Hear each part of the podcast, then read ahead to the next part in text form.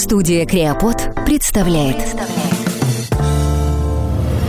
Двоюродная сестра моей жены. И они друг друга дубасят подушками. И что? Просто два режима. Женщина, ну, если повезло, красивая, решила монетизировать собственную тревожность. Этому где-то учат. Занудная часть. Привет, депрессуха. Эти люди действительно могут себя загонять. Или убегать, спасать кого-то или спасаться самому. Состояние, которое называется диссоциация. Конечно, на все предельно упрощать. Никто не любит менять что-то У сильно. нас было все что угодно, кроме психики. Она меня называла греческая ваза. Но машина поехала по-другому. Конь в пальто. Подкаст о том, как люди общаются друг с другом. Ты кто? Конь в пальто. Да, это мы. Это подкаст «Конь в пальто». Здесь э, в студии я Артур Ахметов и э, Виктор Пащенко. Витя, как дела у тебя? Отлично. У тебя? У меня тоже неплохо. Слушай, мне так нравится название нашего подкаста. Я буду теперь в начале каждой передачи спрашивать у тебя, ты кто? Хорошо, я буду цокать тогда в ответ и фыркать. Да, пока ты не придумаешь другой ответ, и мы переименуем подкаст. И почему мы называемся «Конь в пальто»? Потому что это частый ответ на вопрос «Кто ты?» И мы как раз пытаемся разобраться, кто вообще мы все, и как мы друг с другом строим общение. Общение, отношения, решение взаимодействие, межличностная коммуникация, как хотите называйте, но это все сводится все равно к тому, как люди разговаривают друг с другом и как они понимают друг друга. И вот в этот подкаст мы будем звать людей, которые не просто общаются в жизни с людьми, но и в этом, может быть, глубоко разбираются. И как раз сегодня у нас в гостях такой человек, Вика Четлова. Вика, привет. Привет, ребята. Представлю Вику. Вика – кандидат медицинских наук, врач-психотерапевт, специалист по тревоге, депрессии и психосоматике, популяризатор науки, автор и ведущая передачи «Пси-лекторий» на радио «Медиаметрикс». Все верно? Все верно. Спасибо, Артур. Знаешь, я испытываю некую тревогу сейчас, потому что мне кажется, что ты слишком умная для нашего подкаста.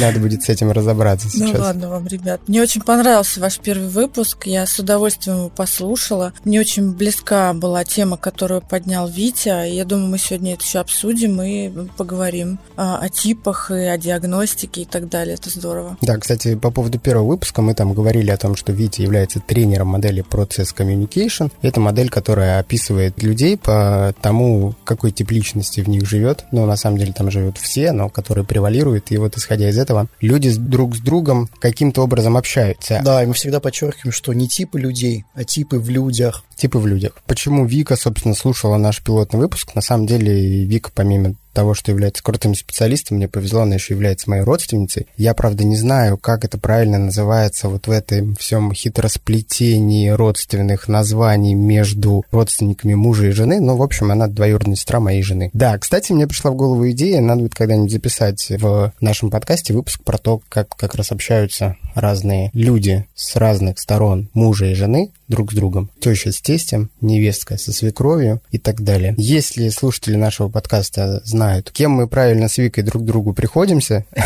напомню еще раз, она двоюродная сестра моей жены, напишите, пожалуйста, мы наконец-то разберемся с этим вопросом. Но у нас сегодня тема тревожность. Да, мы сегодня поговорим о тревожности. Вообще, Вика, перед тем, как мы перейдем как раз к тревожности, расскажи немного о себе, но в целом, как ты пришла к частной практике и вот к этой специализации, к людям, которые испытывают тревогу. И вообще, что такое тревога? Огромный вопрос, слушай, Артур, на полчаса. Давай побыстрее.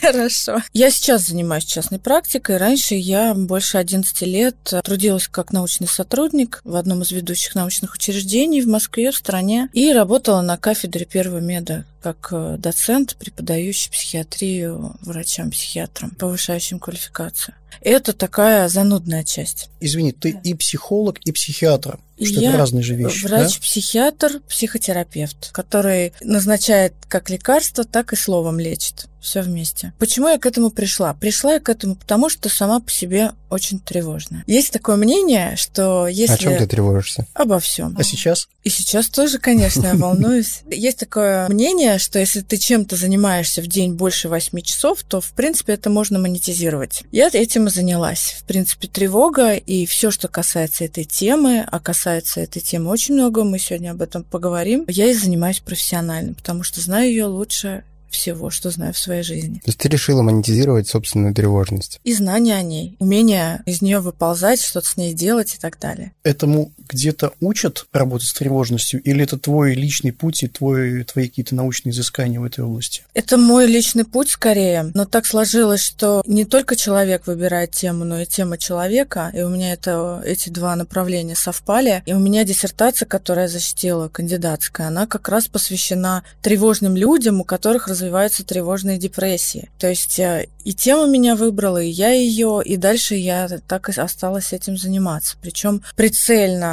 углубилась в эту тематику со всех сторон, э, не только в плане проявлений, но и причин с точки зрения психологии, нейробиологии, все вместе. Ты сказала, тревожные люди, у которых развивается тревожная депрессия. Да. То есть тревога – это первый шаг к депрессии. И если с тревогой вовремя не работать, то привет, депрессуха. Привет, депрессия, либо тревожное расстройство, либо психосоматика. По сути, все они про одно и то же. Как в эту модель укладывается термин выгорание, который сейчас звучит из каждого утюга? Что это такое? Выгорание, синдром выгорания – это один из вариантов депрессивных состояний. Просто со специфическим набором признаков, так, среди которых апатия, безразличие. За счет повышенной тревожности эта апатия формируется. Человек очень ответственно относится к своей работе, если у него повышается нагрузка, то через свое вот этот вот перфекционизм он не может сделать посредственно. Ему надо сделать очень хорошо. Но поскольку задач очень много и требований к себе очень много, человек начинает не справляться, у него появляется недовольство собой, чувство вины и страх перед работой. А если человек не перфекционист? Тогда это скорее вопрос о том, насколько точно для себя человек выбрал профессию, если у него этот синдром выгорания вдруг возникает.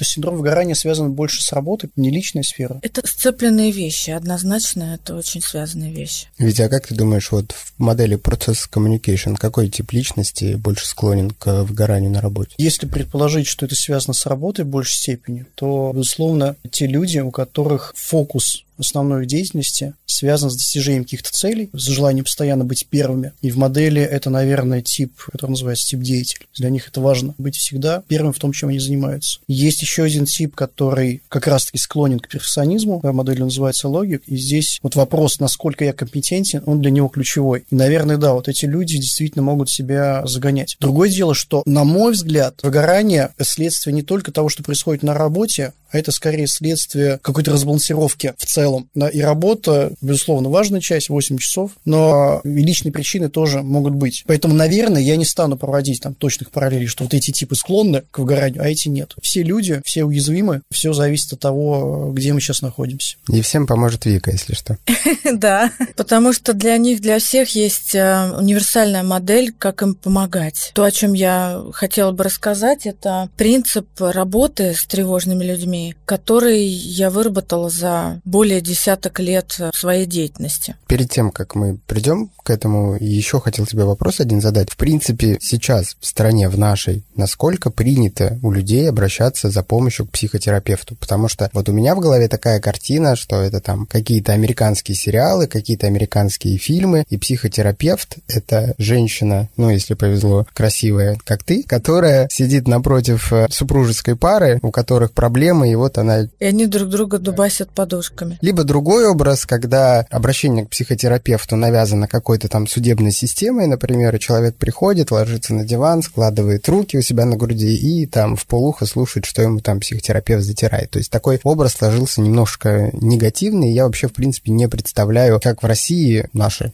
русские люди, да, идут к психотерапевту и там общаются с ним об этом. Практика, она расширяется сейчас у психологов и психотерапевтов. Клиентов и пациентов становится очень много. Вообще-то интерес к психологии и психотерапии у нас в стране растет прилично. Особенно это касается жителей крупных городов и контингента 25, 30, 40 лет. Особая категория – это молодежь до 20 лет, которые активно читают научно-популярную литературу, читают и смотрят видео тот же TED на английском языке, порой знают больше рядового психолога сами про себя и вообще... Ну, это понятно, они поглощают информацию. А кто приходит к и тебе? Они же и приходят. Они же приходят? Мой основной контингент... Научпоп как э, путь к тревожности. Научпоп про работу мозга, про психологию, научную психологию, популярную психологию. Это позволяет им просто самодиагностировать у себя определенные вещи, так? Верно. В чем отличаются разные поколения? Поколение наших родителей о психике, о мозге не задумывались. У нас не было такой культуры. У нас было все что угодно, кроме психики. А сейчас культура поворачивается неизбежным образом лицом к пониманию мозга, психики человека и необходимости погружать эти знания в нашу обычную жизнь. Например, то, как воспитывать детей, как их не воспитывать, что есть такое понятие, как травмы, как э, влияние родительского поведения на детей и так далее. Собственно, большой поток, вот у меня сейчас большинство это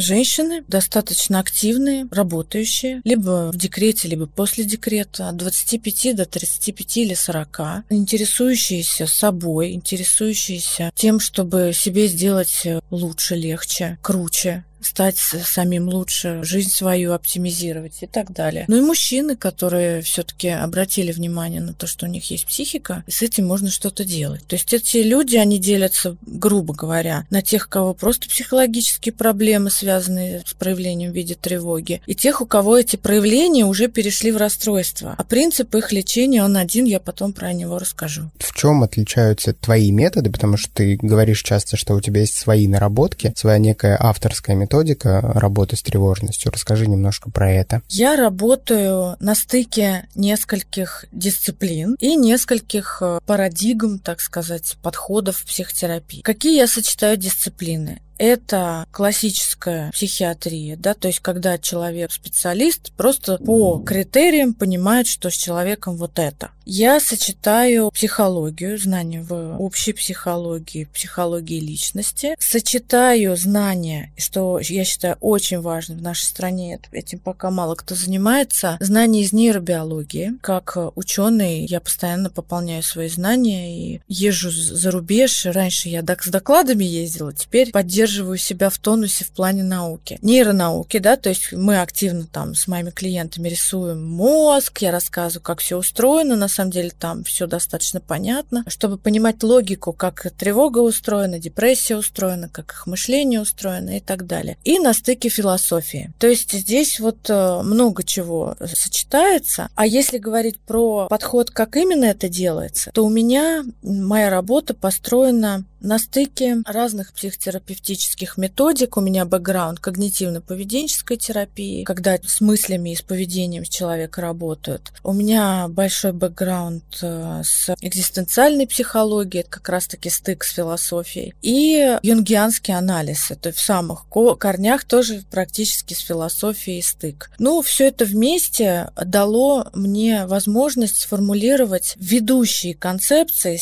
с тем, как прицельно работать работать с тревогой, которая является ядром для, собственно, некомфортной, недостаточно благополучной жизни, если у человека нет еще расстройства, и тем же самым ядром у людей, у которых есть уже тревожные, либо депрессивные, либо психосоматические расстройства. Принцип работы с ними одинаковый. Я буду рада, если как можно большему числу людей этот принцип поможет. А с каким запросом чаще всего человек приходит первый раз? Вот он еще ничего не знает ни про тревожность, ни про тебя, ни про модели. Может быть, что-то почитал, услышал про выгорание, конечно же, может быть, сходил на пару тренингов. Какой запрос номер один? Ко мне прицельно чаще всего приходят. Все-таки уже как устоялось, что я тревогой, депрессией, психосоматикой занимаюсь. То есть тебя передают уже из рук в руки да, просто. Да, да, И приходят конкретно. У меня панические атаки, например. Или я просто постоянно тревожусь. Бывает, что, конечно же, попадают люди, которые не в курсе, чем я конкретно занимаюсь, но это все равно про меня, потому что и тревожные, и депрессивные, и психосоматические расстройства – это самый распространенный пласт а, среди психических отклонений мягкого, так называемого пограничного уровня, с которым чаще всего люди идут к психологам, психотерапевтам. Но вообще тревожность, наверное, такой общий термин, который описывает какое-то наше беспокойство относительно нашего психологического состояния состояние, под это подойдет все что угодно. Совершенно верно. И вот Артур меня спрашивает, что же такое тревожность, и мы к этому таки подобрались. С точки зрения биологии, природа никогда не знала, что такое тревожность. Это мы ее так назвали. Мы ее назвали волнением, переживанием, взбудораженностью, как хотите дополнить этот список. На самом деле наш мозг знает просто два режима – безопасность и опасность. А все остальное в списке этих эмоций – это то, как мы их назвали, имея более густые другие нейронные сети в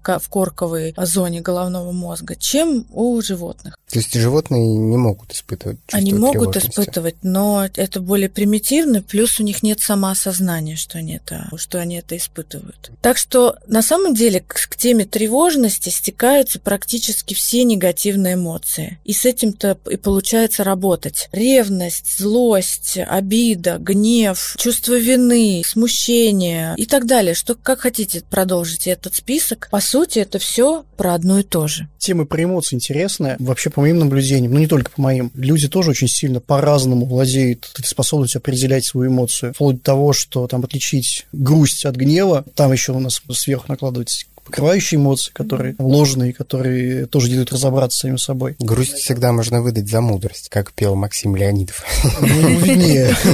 Не виднее. Один из способов э, познания эмоций, в том числе просто смотреть, как вообще какие эмоции бывают, как они называются. Ну, это один из э, вариантов самосознания, самопознания. Просто действительно очень сложно. Мы говорим о тревожности, но нам просто всем нужно уравнять, так сказать, сверить словари. Поэтому я и говорю, что тревожность – это и волнение, волнения и любые а, другие эмоции, но что важно здесь понимать? Тревога – это когда мы не знаем, что будет впереди. То есть это страх неопределенности. Если говорить, в чем различие тревоги и страха, то давайте мы здесь вокабуляры сверим, то чаще всего тревогой называют то, когда мы не знаем, о чем мы волнуемся, а страхом, когда мы знаем, о чем мы волнуемся. То есть тревога – это неясное переживание, страх – я там боюсь пауков, самолетов, микрофона. Вика, Значит, правильно ли я понимаю, что вот если мы говорим о тревожности, то здесь э, она не зависит от того, откуда ее природа. То есть это внешняя тревожность, например, боязнь потерять работу, да, которая в принципе ну, не зависит от самого человека, это могут быть внешние обстоятельства. Или какая-то внутренняя тревога, как, например, более глобальное понимание, боязнь не состояться в жизни как специалиста, отца, мужа и так далее. Я бы не стала их э, разделять вот в твоем примере на внутреннюю и внешнюю. По-моему, они обе внутренние. Потому что кто-то может не бояться потерять работу. Но потерять ее в итоге. Ну, потерять и сказать, а, ладно, пойду новый бизнес создам. Я про то, откуда вообще тревога идет. То есть чаще у человека тревогу вызывают какие-то внешние факторы, внешнее окружение. Ты да? профессиональная сфера? Возможно, Я да. поняла тебя. Обстоятельства, Думаю, да? Поняла. Вот это внутреннее, то, что человек себе чаще додумывает просто. Я бы так разложила этот вопрос. Есть базовые вещи, с помощью которых мозг пытается нас защитить. Как то громкий хлопок, и ты сразу обращаешь внимание на источник э, раздражения, чтобы понять, тебе убегать, спасать кого-то или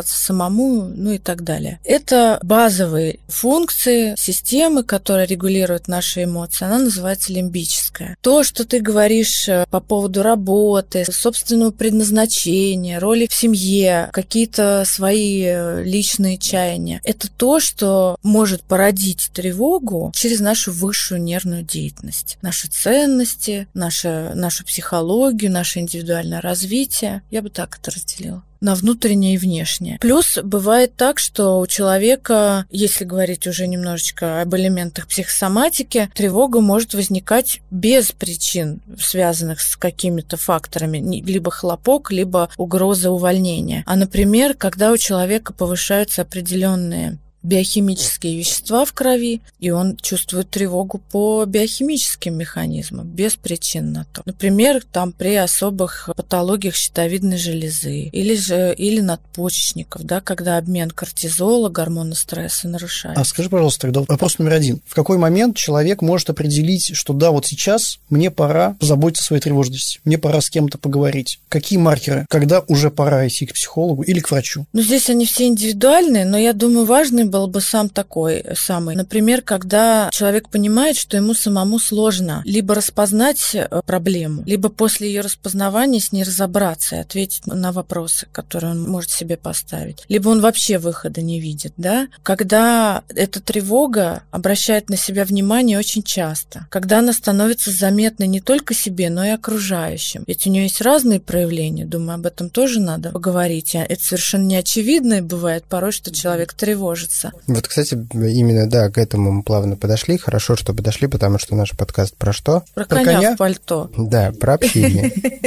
И как в общении с человеком распознать, что а у человека-то на самом деле тревога. Или как человек, общаясь с кем-то, испытывая определенные чувства, может про себя подумать, о, у меня тревога. Вообще, работа с тревогой подразумевает изучение. Изучение собственной тревоги и нюансов личностных проявлений, калибровка той же самой тревоги, если мы говорим конкретно про нее, потому что она очень заметна, ну, прежде всего лежит на поверхности, в другом человеке. У других людей тревога может проявляться не просто, когда он мечется по комнате или говорит, я волнуюсь, я волнуюсь. Это может проявляться у людей, склонных замалчивать ее в особой молчаливости. У людей, которые вообще могут ее не распознавать, чаще всего это бывает у мужчин в культуре западноевропейской, когда мальчиков привыкли воспитывать в культуре, мальчики не боятся, не плачут и, не хнычут, то очень часто мужчины не учатся с детства свои эмоции и прежде всего тревогу распознавать, и она уходит у них в агрессивные черты, то есть в раздражительность. Ну, у женщин тоже так бывает, бесспорно. То есть э, у мужчин, к примеру, это может быть просто раздражительность. Когда его что-то не устраивает, он не просто волнуется, он старается мир изменить с помощью более агрессивных подходов, так, чтобы этот мир таки стал понятным, определенным, в отличие от ощущения неопределенности и непонятности, которое порождает тревога, тревожная ситуация. Я могу личный вопрос задать? Как ты проявляешься в тревожности? Вот лично ты. Ой, у меня в тревожности выработан покер-фейс. Обычно людям это незаметно. Я помню, у меня была одна из моих руководительниц, с которой я просидела в кабинете очень долго. Она была очень такая требовательная, суровая женщина. И несмотря на то, что она была грамотным специалистом в области психиатрии, за три года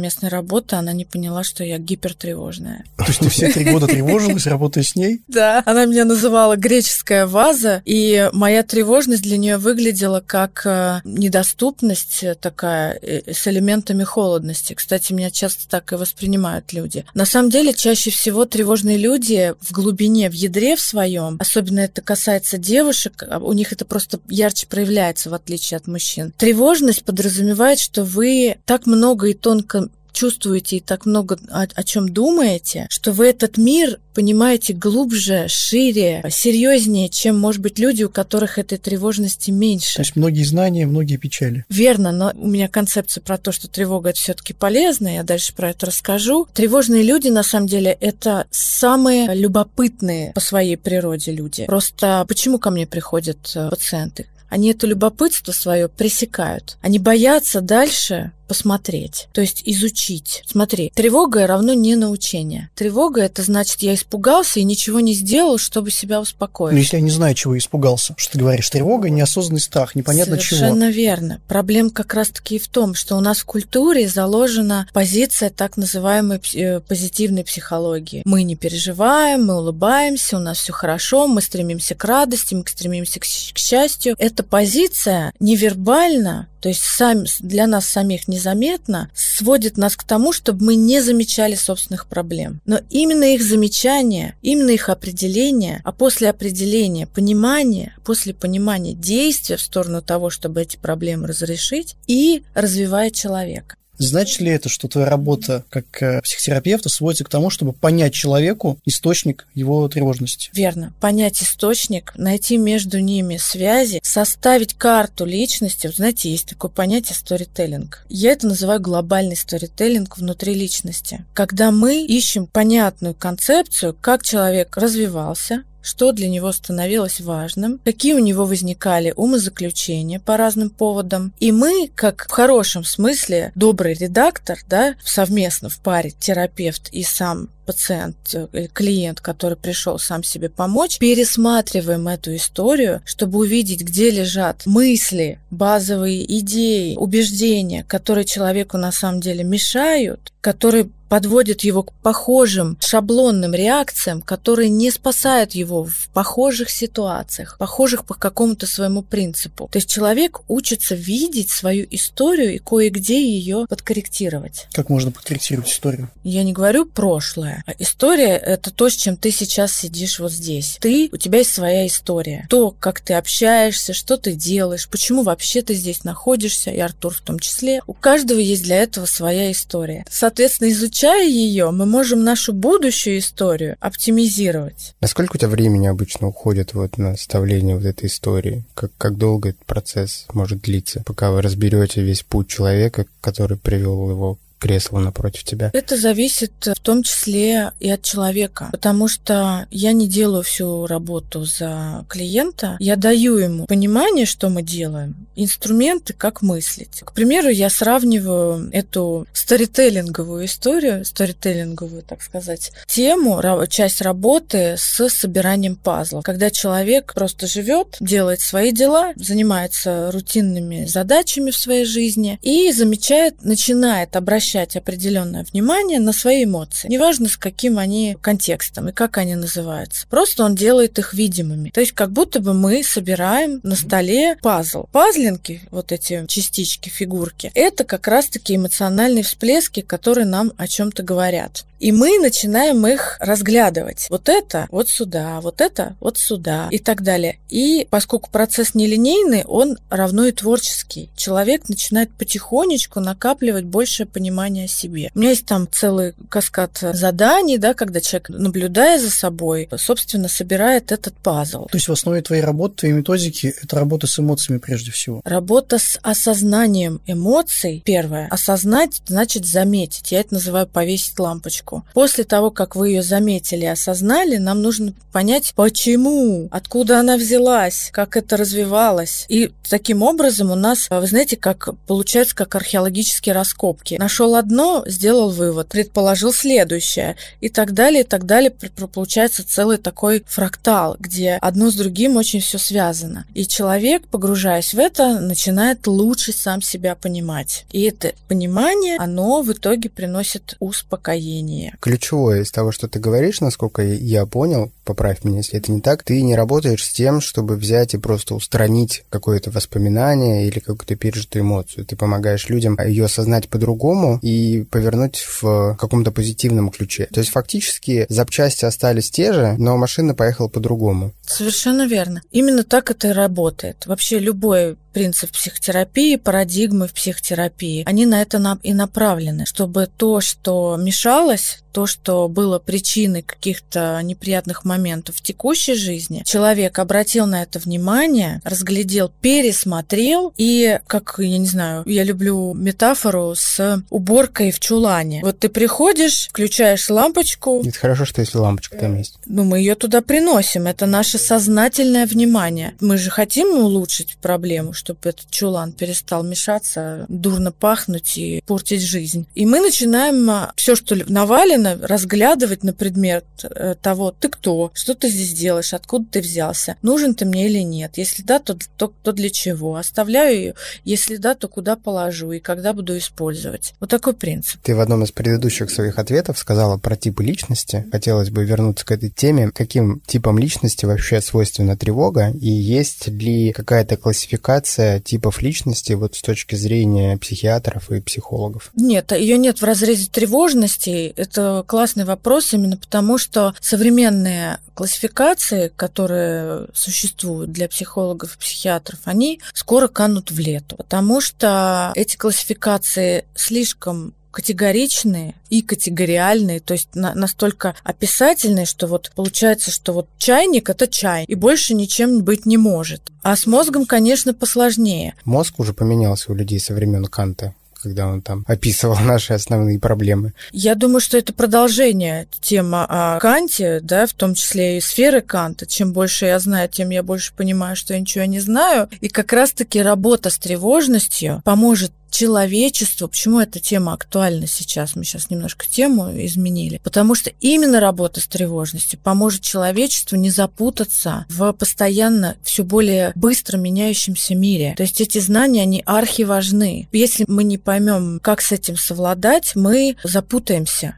Либо мы все в депрессиях с психосоматикой, с тревогой будем валяться, либо будут какие-то катаклизмы в социальных явлениях. Так вот, смысл в том, что в типологиях, которые делились на разные кластеры, например, где концентрировались шизоидные личности с параноидными. Есть у нас кластер, который демонстративный, там все люди драматического круга. И третий кластер как раз-таки тревожный. Он весь тревожный. Кластер С – это международная, вернее, американская классификация психических расстройств. Так вот, оказывается, что не бывает чисто демонстративного, чисто шизоидного или чисто тревожного человека. Качества, свойства личности, они пересекаются друг с другом. И вот та тревожность, про которую я говорю, она в принципе может быть в структуре разных характеров. Личность нашпигована. У кого-то там есть такая склонность к интроверсии, то, что мы называем на нашем языке шизоидность. Элементы демонстративности, то, что в прошлом называлось истеричность. Элементы тревожности, кстати говоря, у большинства демонстрантов очень много тревожности в структуре характера. Вообще. То есть разделять это невозможно и не нужно. Ну, я к этому отношусь так, что любая модель, любая типология, неважно какая, она, конечно, она все предельно упрощает, но в этом суть модели. И она показывает, э, какие различия, учится хотя бы замечать различия в других людях. Потом следующий шаг – это понимание того, что типология не описывает всего, и модель усложняется. И дальше можно уже разбираться конкретно с каждым человеком. Согласна полностью, потому что редукционизм, вот это редукционистский, то есть упрощающий подход во всех сферах науки, он помогает хотя бы вот эту неопределенность, неизвестность того, что мы как бы видим перед собой, хоть немножко причесать. А дальше, рано или поздно, думающий мозг, ученый, наблюдатель, психолог в любой сфере знаний, он приходит к тому, что оно шире, глубже, богаче и ветвистее, и разнообразнее все. Конечно. Это как с эмоциями, да, можно разобраться сначала, если ты только-только начинаешь в эту сферу входить, хорошо бы разобраться с базовыми вещами, страх, гнев, грусть, понятие счастья, а уже потом копать глубже, называть полный спектр эмоций и разбираться. Да, почему мне показалось близко близкая концепция, да, модель, которую ты используешь, ведь процесс.ком, да, а тем, что у нее вполне логичный принцип, как раз-таки приближающий нас к пониманию, какая перед тобой личность, дающая инструмент самой личности себя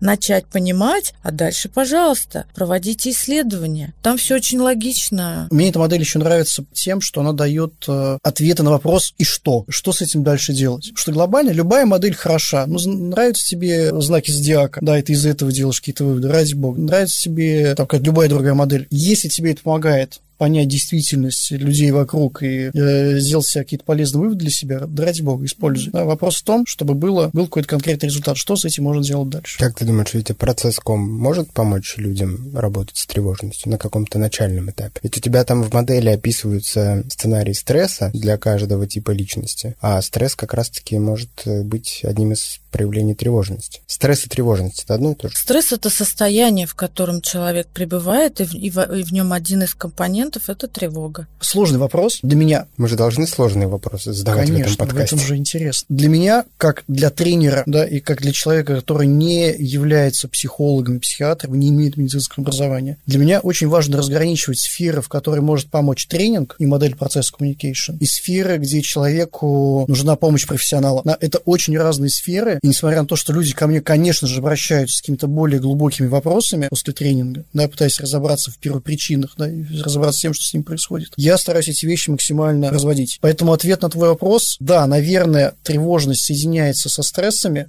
первую очередь. И я думаю, что если попробовать наложить эту модель на историю с э, тревожностью, то люди будут тревожиться по-разному, да, исходя из того, как они обычно себя ведут в обычной жизни. То есть у одного есть свой сценарий стресса, это все тоже из психологии. Да, замри, бей, беги, да, все это просто проявляется в нашей жизни немножко по-другому, да, мы не, не лупим кого-то по голове, а начинаем атаковать его вербально, например, или мы не убегаем, а замыкаемся в себе. Это проявление стресса. И таким образом тревожность э, просто в нас проявляется по по-разному. Ну, а кто-то начинает э, шутить и подкалывать всех вокруг, а кто-то становится греческой вазой. Вот, наверное, там это где-то и соединяется. Попробую поразмышлять э, на тему, когда тренинг следовало бы дополнить, допустим, психотерапевтической работой. Я встречал мнение, что такой следующую модель, еще одна модель. Психологи работают с прошлым, тренеры с настоящим, коучи с будущим. Согласны или нет? Я считаю, что, как по мне, это хороший психотерапевт со всеми этими тремя позициями работает. Вообще, в идеале, конечно, чтобы специалисты не делили четко, мне так кажется, потому что нельзя, поскольку у нас один сложнейший мозг, нельзя одну часть нейронов у него в голове сказать, а вот эта зона у вас для коуча, вот это для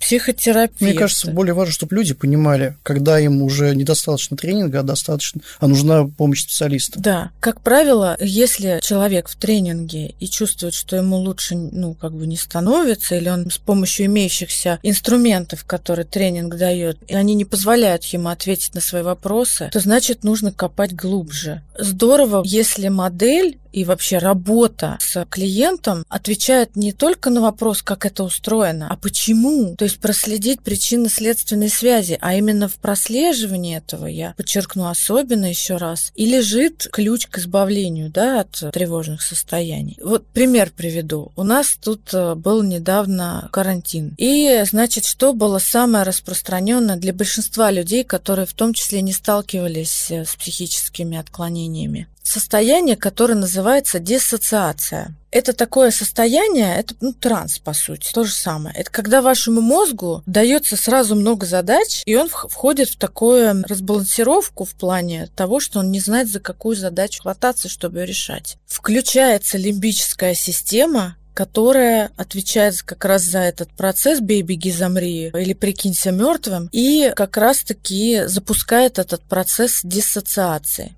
По сути, замри или прикинься мертвым. Человеческий мозг входит в состояние полусна, чтобы дополнительная информация потенциально негативного толка не входила в его ум. По сути, это и есть состояние тревоги. Понимаете, человек в раскардаже, он не может сообразить, покупать ему туалетную бумагу или гречку. А по сути, дело вообще в другом. Ему другими делами надо заниматься, да? Думать, чем он может будет лечиться, если болезнь его настигнет. Кому он сможет обратиться часа, какое расстояние до дома родителей, когда закрываются садики, что угодно. И именно эти вопросы – это и есть то, что мы можем сделать, чтобы мозг успокоить, привнося конкретные вопросы, которые будут приближать нас к упорядочиванию хаоса, это и есть избавление от тревоги. Когда мы мозгу даем конкретные задачи, чтобы их решать, чтобы приблизиться из точки неопределенности в точку большей определенности.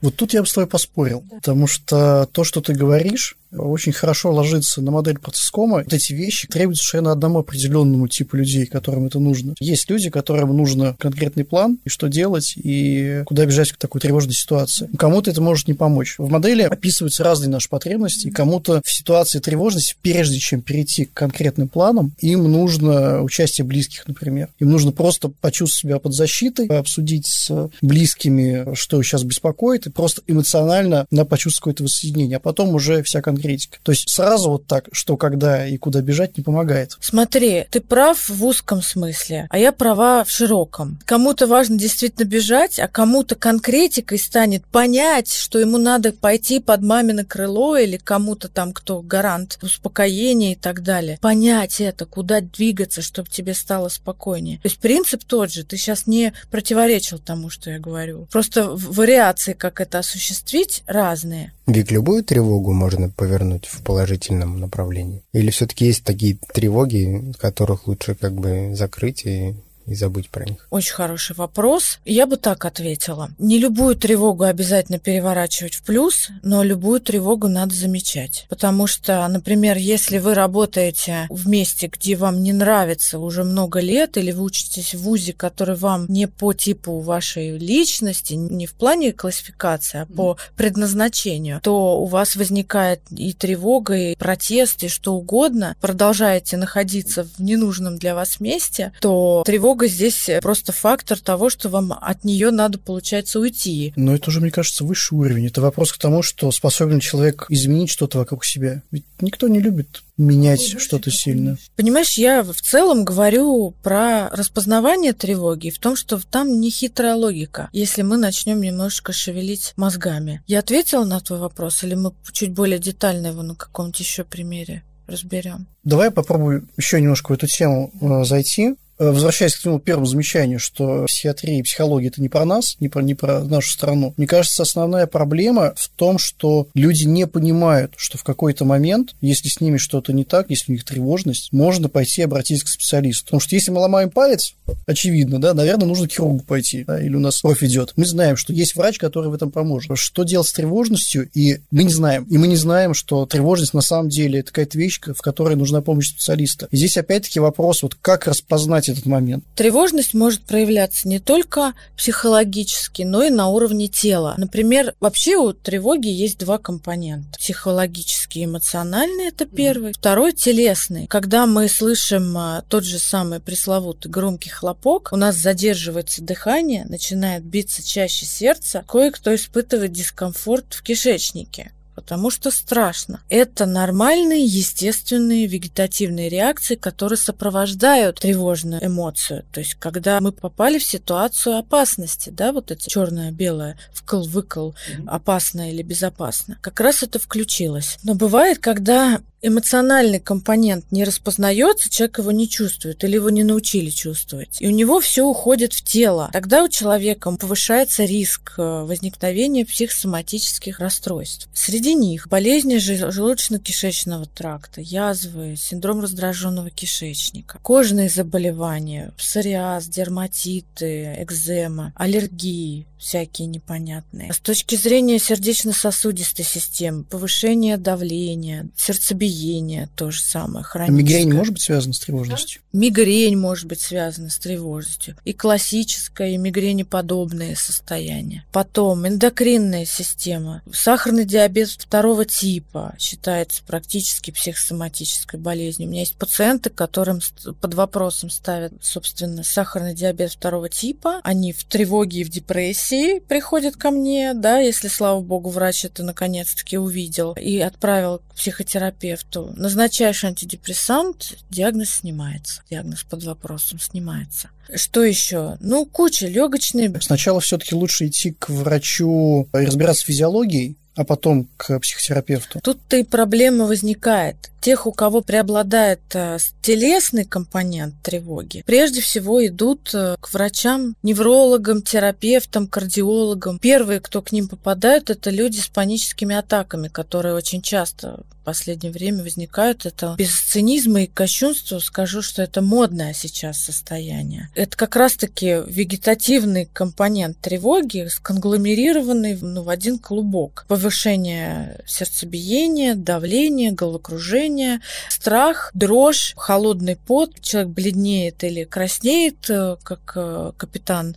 в мультике. И в этом-то и проблема, что они идут к врачам общей практики, так называемым, там и застревают, потому что врачи некоторые не очень осведомлены про панические атаки. Но вот буквально за последние два года в этом плане прогресс, и врачи прокачались по этой теме. То есть что происходит? Этот человек приходит, он тревожится, его начинают э, пропускать по разным анализам, обследованиям и так далее. У него такой растет разбух из э, заключений. Тревога его, помимо того, которая была, начинает обрастать так называемой ипохондрической тревогой, тревогой, то есть переживаниями за собственное здоровье, мне же со мной что-то не так, надо искать врага в теле, хотя надо было его искать в жизни. У человека эта тревога еще больше усиливается, если у него были просто панические атаки, то к ним может присоединиться тревожная депрессия уже, начинает плохо спать, ест, все есть, там плохо работает и так далее. Вика, а что же все-таки позитивного есть в тревоге? В тревоге позитивное то, что это важный знак, который нам подает психика, которая на самом деле умнее, чем мы сознательные. Она нам подсказывает наши ценности, что на них надо обратить внимание, разобраться с ними, не сводить их со счетов, с этих ценностей, и улучшать свою жизнь в зависимости от того, что нам важно. У меня есть такая классификация. Есть умные тревожники, есть не очень умные тревожники. С любовью ко всем и к себе самой, потому что я тревожная. Я сначала, прямо скажу, считалась не очень умной тревожницей, но стремилась стать умной умный. В чем разница? Неумные тревожники тревогу опасаются, боятся, избегают, не стараются не думать о ней, не попадать в ситуации, где они могут тревожиться. Умные тревожники – это тех, которых мы делаем такими в психотерапии. Это те, которые тревогу замечают, изучают, понимают и начинают через нее выстраивать дальше свою жизнь. Потому что то, что меня волнует, то мне и важно. В начале терапии пациент говорит, что тревога – это моя проблема, доктор, доктор, уберите ее, я ее не хочу. В середине терапии, когда человек себя подизучил и начал понимать, как все устроено, он говорит, тревога – это препятствие. То есть, чувствуете, он видит, что цель-то дальше, ему дальше нужно, он захотел дальше. И тревога – небольшая ширма,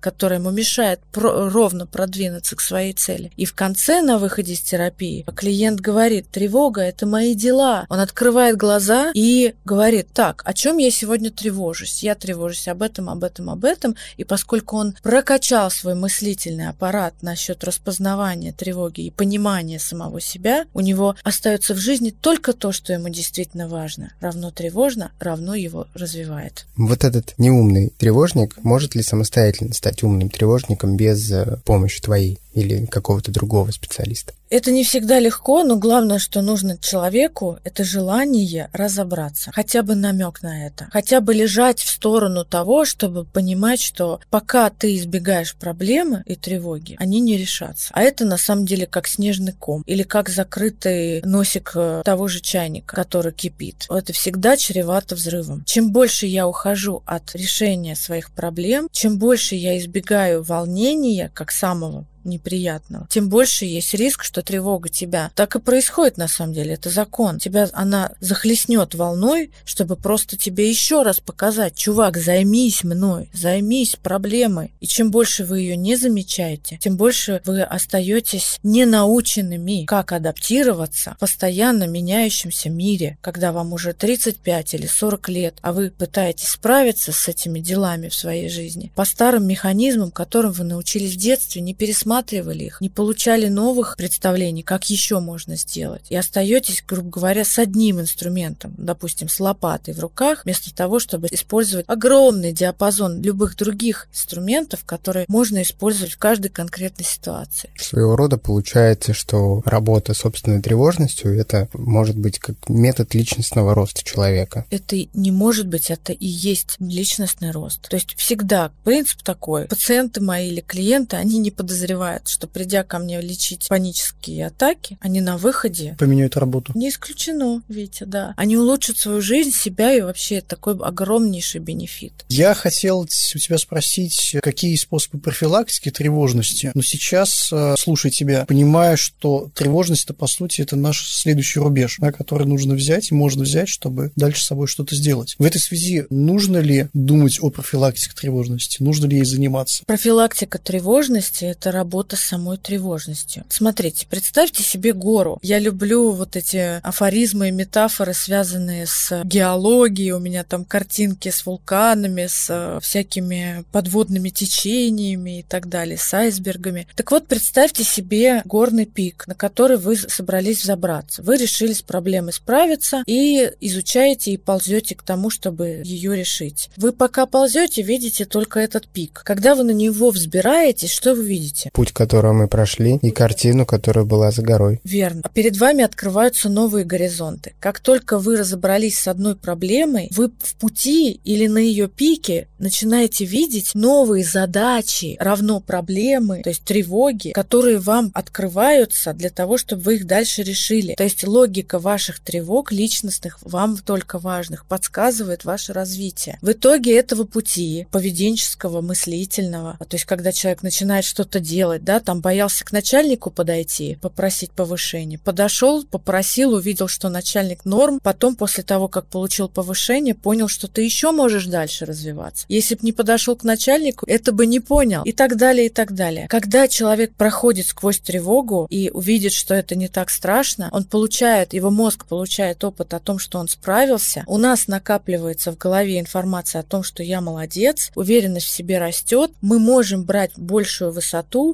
это и есть профилактика тревоги. Это, в моем понимании, это не профилактика. Это значит, что я уже тревожусь, как мне зайти вот на этот пик. Да, я понимаю, что я тревожусь, и это уже работа с тревожностью. И это одна часть. Профилактика же носит превентивный характер. Как мне не тревожиться о том, как я попаду на ту гору, а просто... Дойти до нее. Чем больше гор ты пройдешь, тем меньше ты будешь тревожиться в каждую следующую. Это и есть профилактика. То есть не рефлексировать, а действовать. Да, ты опять-таки мыслишь с точки зрения, в грубом выражении, позитивной психологии, которая всех обуяла. Мы не хотим тревожиться. Я же говорю о том, что тревожиться мы не перестанем никогда. Вот. Вот. Мы можем только поменять качество тревоги и прокачать себя, что через то, что ты тебя волновало и тревожило год назад, поскольку ты активно погружен в изучение, понимание, в действие, в свершение, то, то, что тебя тревожило, тебя сейчас не тревожит, но тебя тревожит то, что тебя развивает дальше, и ты к этому придешь, потому что у тебя есть навык, как проходить сквозь тревогу. Это один из моих любимых способов профилактики тревожности. Вспомнить о том, что меня тревожило год назад. И вспомнить, какие, какую бурю эмоций я испытывал по какому-то, по какому-то там вопросу. И вот сейчас, оборачиваясь, оглядываясь, ты понимаешь, что я там так переживал? Что там такого происходило? И понимаешь, что тебя это сейчас уже вообще не колышет, потому что это уже пройденный этап. Я проведу немножко другую аналогию, потому что мы тут заговорили про горы, а я веду еще один подкаст, который как раз очень много говорит о, о горах, подкаст про аудор. И вот чтобы с этого подножия зайти на эту гору, тебе нужно не только желание, да, тебе нужно хорошее снаряжение, продуманный маршрут и понимание, что ты будешь делать в критической ситуации. Вот эти три инструмента как раз-таки и дает Вика в нашем пути на эту гору. Крутая аналогия. Класс, спасибо, спасибо. большое, мне очень понравилось. Посоветую нашим слушателям что-нибудь почитать простое, про себя, по какую-то простую психологию, которая пригодится любому человеку, но чтобы там не было всех тех сложных терминов, которые мы большинство людей не понимаем. Слушайте, очень классная книжка, которая называется «Эластичность». Ее написал Леонард Млодинов. Он как раз-таки про то, почему нам всем в современном мире нужно поскорее адаптироваться. Почему развитой, по сути, тревожный изначально мозг может и ему необходимо ориентироваться среди постоянных изменений в человечестве. Там расписано, что происходит в мозге, почему оно как это устроено, почему волнение это по сути важно, но там не рассказывается, что с этим делать, чтобы именно к такому эластичному, пластичному мозгу прийти. То есть ведь результат моей работы в психотерапии это как раз-таки, когда человек через нюансировку и детализацию тревожек, то есть ситуации, в которую он попадает, он учится вид- видеть, как ему конкретнее поступать, учитывая как собственные ценности, так и обстоятельства в ситуации, в которую он попал. Там пишется о бенефитах этого мышления, но не подсказывается, как это, как к нему прийти. Что еще очень э, нравится? Если вы творческий, тревожный человек, что по сути неразделимые вещи, я очень рекомендую книжку под названием «Мозг Леонардо». Мозг Леонардо – это книжка про творческих людей, как у них э, ос- особенно устроен мозг. А, по сути, творческие люди, они же равно тревожные. Именно тревожность, она заключается как раз в том, что у нас чуть больше соединений в голове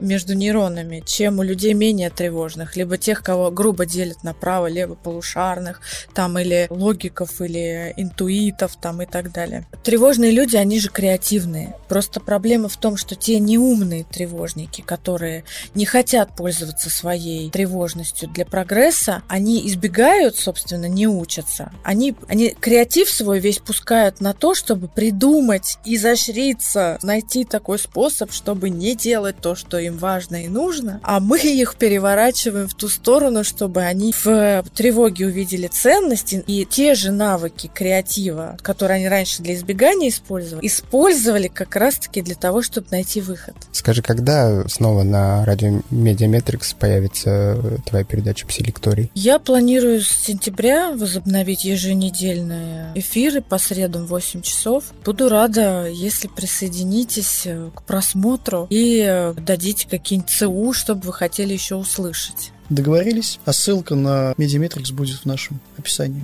Спасибо, ребята, что вы меня позвали. Замечательный подкаст. Я вам желаю больших успехов. Это здорово, то, что вы учинили, придумали. Придешь еще разок к нам? С удовольствием, только тему давайте придумаем. Вик, спасибо тебе еще раз. Будем очень рады тебя увидеть в нашей студии и поговорить еще о том, как люди общаются друг с другом и что с этим делать, если есть проблемы в общении. С удовольствием, ребят.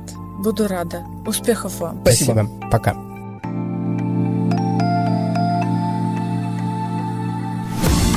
Подкаст о том, как люди общаются друг с другом.